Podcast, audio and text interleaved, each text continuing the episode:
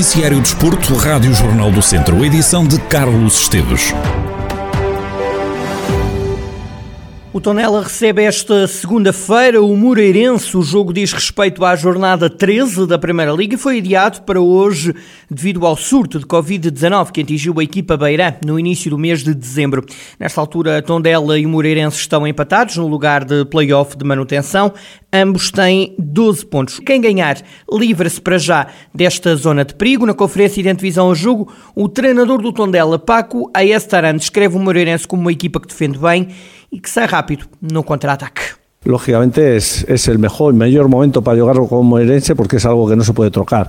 Y a partir de ahí, el Moreirense pues es un equipo que en último yo trocó de sistema y que le fue bien, eh, que está a defender muy compacto y tiene una, una boa transición. Entonces, a partir de ahí, esos equipos siempre son difíciles, ¿no? A Covid-19 continua a atacar e de que maneira o plantel do Tondela, Tiago Almeida, Telmo Arcanjos, Tiago Dantas e Eduardo Quaresma estão afastados deste jogo. Todos estão infectados pelo novo coronavírus. Apesar das baixas para este encontro, Paco entende que o Tondela tem equipa suficiente para ganhar ao Moreirense. O mais importante é que tenhamos saúde, porque creo que a saúde está infravalorada porque la damos damos por feito, levanta, acordamos todas, las mañanas y pensamos que eso es normal, eh, no tenemos problemas de saúde, eh, no tenemos does y eso muchas veces troca de un, de un, día para otro. Entonces, siempre que seamos capaces de mantener la salud, yo estoy convencido que, que, tenemos un plantel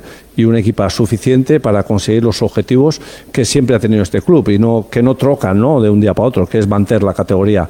Y ese sería un objetivo pues que, con el cual nos, nos daríamos muy satisfechos todos. ¿no? Em jeito de balanço, Paco defende que o Tondela ultimamente tem feito melhores jogos e conquistado poucos resultados positivos. Equipa siempre trabaja para ganar los tres puntos, pasa que acontece que, que, no, que no siempre fuimos capaces, ¿no? Pero creo que en un balance general, creo que hemos tenido más juegos de buen juego que o contrario y sin embargo hemos tenido más juegos de mal resultado que de bueno. Quiero recordar los últimos juegos, creo que contra Gil Vicente hacemos un buen primera parte, incluso el balance es más para nosotros que para ellos. Luego en el segundo tiempo, a partir del primer gol, pues el juego se complica y es para ellos. Contra eh, Pasos no era un juego de perder, era un juego de empate que perdimos. Eh, Victoria Guimarães hacemos, hacemos un gran primer tiempo, en el segundo tiempo, pues con la circunstancia de la expulsado, troca todo. Eh, creo que hemos tenido bastante buenos rendimientos, eh, los resultados no han estado a la altura del juego que hemos eh, practicado. Do lado do Moreirense, Lito Vidigal está confiante de que pode voltar de Tondela com os três pontos. Todos os jogos são possíveis de se vencer e nós temos que ter sempre em mente a possibilidade de vencer uh, todos os jogos e qualquer que seja o adversário. Esta é a mensagem que eu vou passando e é nesse sentido que eu trabalho.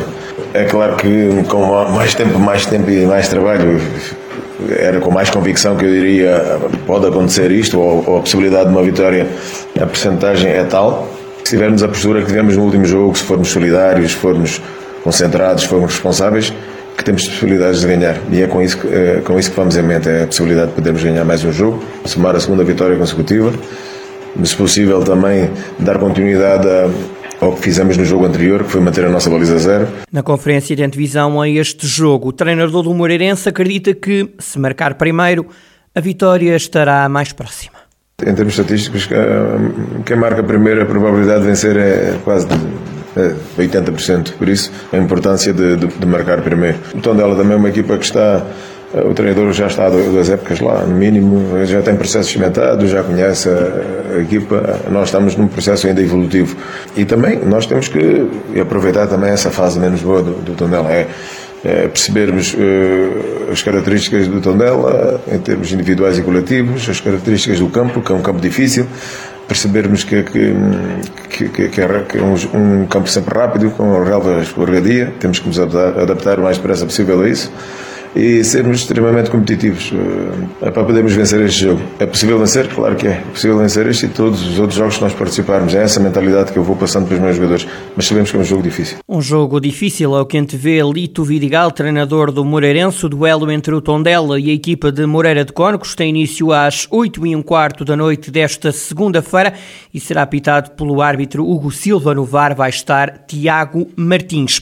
Pedro Ribeiro deu esta segunda-feira de manhã o primeiro treino enquanto o novo treinador do Académico de Viseu. Com o plantel meio gás, o Académico prepara a deslocação ao terreno do Penafiel. Curiosamente, o último clube por onde Pedro Ribeiro passou. O último jogo até pode nem acontecer, a decisão vai ser tomada nos próximos dias. É que o plantel academista tem um surto de Covid-19 que para já afastou sete jogadores dos trabalhos e há também o elemento do staff que testou positivo. Importa ressalvar que o adiamento ou não do jogo depende do entendimento da Liga de Clubes, que nesta fase está a ponderar se o encontro reúne as condições para acontecer. Entretanto, o Académico de Visão anunciou que Pedro Bessa é o novo diretor desportivo do clube. Nos últimos dias, para além da saída de Zé Gomes e da entrada chegada de Pedro Ribeiro para liderar o comando técnico da equipa principal do clube, o Académico anunciou a rescisão por mútuo acordo dos atletas Lúcio Fernandes e Teti Dizier. Foi um encontro de oportunidades, assim se pode resumir a chegada de Pedro Ribeiro ao comando técnico do Académico. Se o Académico de Viseu procurava treinador, o ex-técnico do Penafiel procurava clube. E assim, no primeiro dia de 2022, o clube viziense anunciou que o lugar deixado vago por Zé Gomes, exatamente um dia antes, estava já ocupado. Pedro Ribeiro treinou Gil Vicente e o Belenenses Chade, foi ainda treinador adjunto do TSV 1860 de Munique, foi ainda treinador adjunto do Fenerbahçe e do Olympiacos, teve ainda uma passagem num clube da Arábia Saudita, foi ainda observador no Futebol Clube do Porto ou no Vizela, por exemplo. E para o comentador Carlos Agostinho, esta escolha de Pedro Ribeiro é uma escolha arriscada feita pelo académico? São sempre apostas de risco, não vamos, não vamos uh, esconder isso, nem vamos estar aqui a ocultar coisas, factos. Mas isto também não nos pode levar a pensar que não vai correr bem. Agora, é uma opção, foi a administração com toda a certeza uh, que, que decidiu e entendeu ser a melhor opção e vamos acreditar que o seja. O comentador de desporto da Rádio Jornal do Centro defende que Pedro Ribeiro é ainda pouco experiente como treinador principal e a treinar na segunda liga. Carlos Agostinho lamenta ainda que o académico esteja a perder ligação a Viseu. O comentador Rádio Jornal do Centro diz que jogar fora do Fontelo é um dos principais fatores. O académico, a partir do momento que é uma cidade que tem acionistas e que entra nesta forma de, de estar no futebol, é, é, é, como os outros, vamos ter que, que, que aceitar este tipo de situações. Agora é um bocadinho estranho para quem acompanhou sempre o académico, uma equipa que não joga em Viseu, que não tem administração de Viseu, que não tem treinadores de Viseu, o ADN eh, destes clubes começa a, a, desaparecer e aquilo que nós esperamos é que não nos aconteça aquilo que aconteceu ao Desportivo das Aves e outros clubes. Muito sinceramente ainda não percebi o, o porquê destes investidores quando de facto acabam por não acrescentar grande coisa às equipas. espero que no académico isso não, não aconteça. E, e, que seja para, para, para dar um passo em frente. O académico está a perder muita coisa, principalmente por não estar a jogar em Viseu. Uma perda de identidade que pode levar ao afastamento dos adeptos.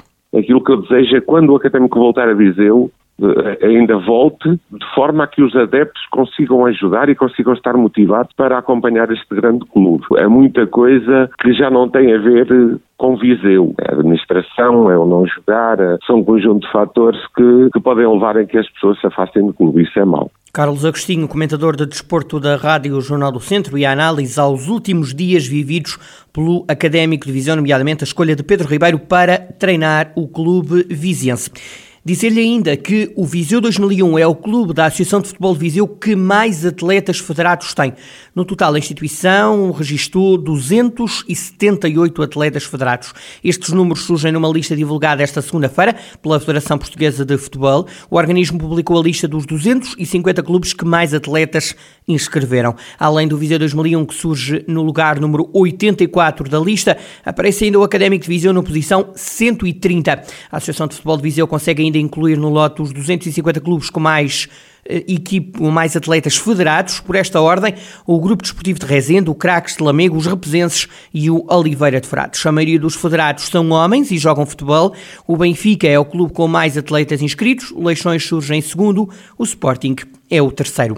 Ora, e a equipa de futsal feminino do Viseu 2001, precisamente, está apurada para a quarta eliminatória da Taça de Portugal. O clube derrotou o Lusitânia de Lourosa por 4 bolas a 0. A outra equipa do distrito que entrou em prova foi a Casa do Benfica de Mortágua. O clube saiu goleado do jogo frente ao Aliados de Lourdelo por 5 bolas a zero. Aí estão as oito equipas que vão lutar pela subida à divisão de honra da Associação de Futebol de Viseu. Da Série Norte, Tarouquense, Alvite e Piães saltam para a próxima fase. Na Série Centro, os Voselenses e o Santa Cruzense apuraram-se. A Sul seguem três equipas para lutar pela subida ao escalão maior do distrito. São elas o Santa Combadense, o Vila Chatzá e o Santar. Oito clubes que vão agora lutar por duas vagas na divisão de honra da Associação de Futebol de Viseu. Vamos conferir os resultados da jornada deste domingo. Na Série Norte, Sinfãs B 2, Boaças 0, Alvite 0, Toroquense 1, Piães 1, Oliveira do Douro 0 e o jogo Estareiros Arcos não se realizou por causa de casos de isolamento na equipa do Arcos. Na Série Centro, Viseu Benfica 1, Represenses 0, Santa Cruzense 2, os Roselenses 5, Travanca 4, Vila Meirense 1. Na Série Sul, Nandufo 1, Santar 2. Valmadeiros Benfica 3, Cabarões de Viriato 2. Santa Combanense 4, Besteiros 2. E os Ciências 4, Vila Chatzá 1.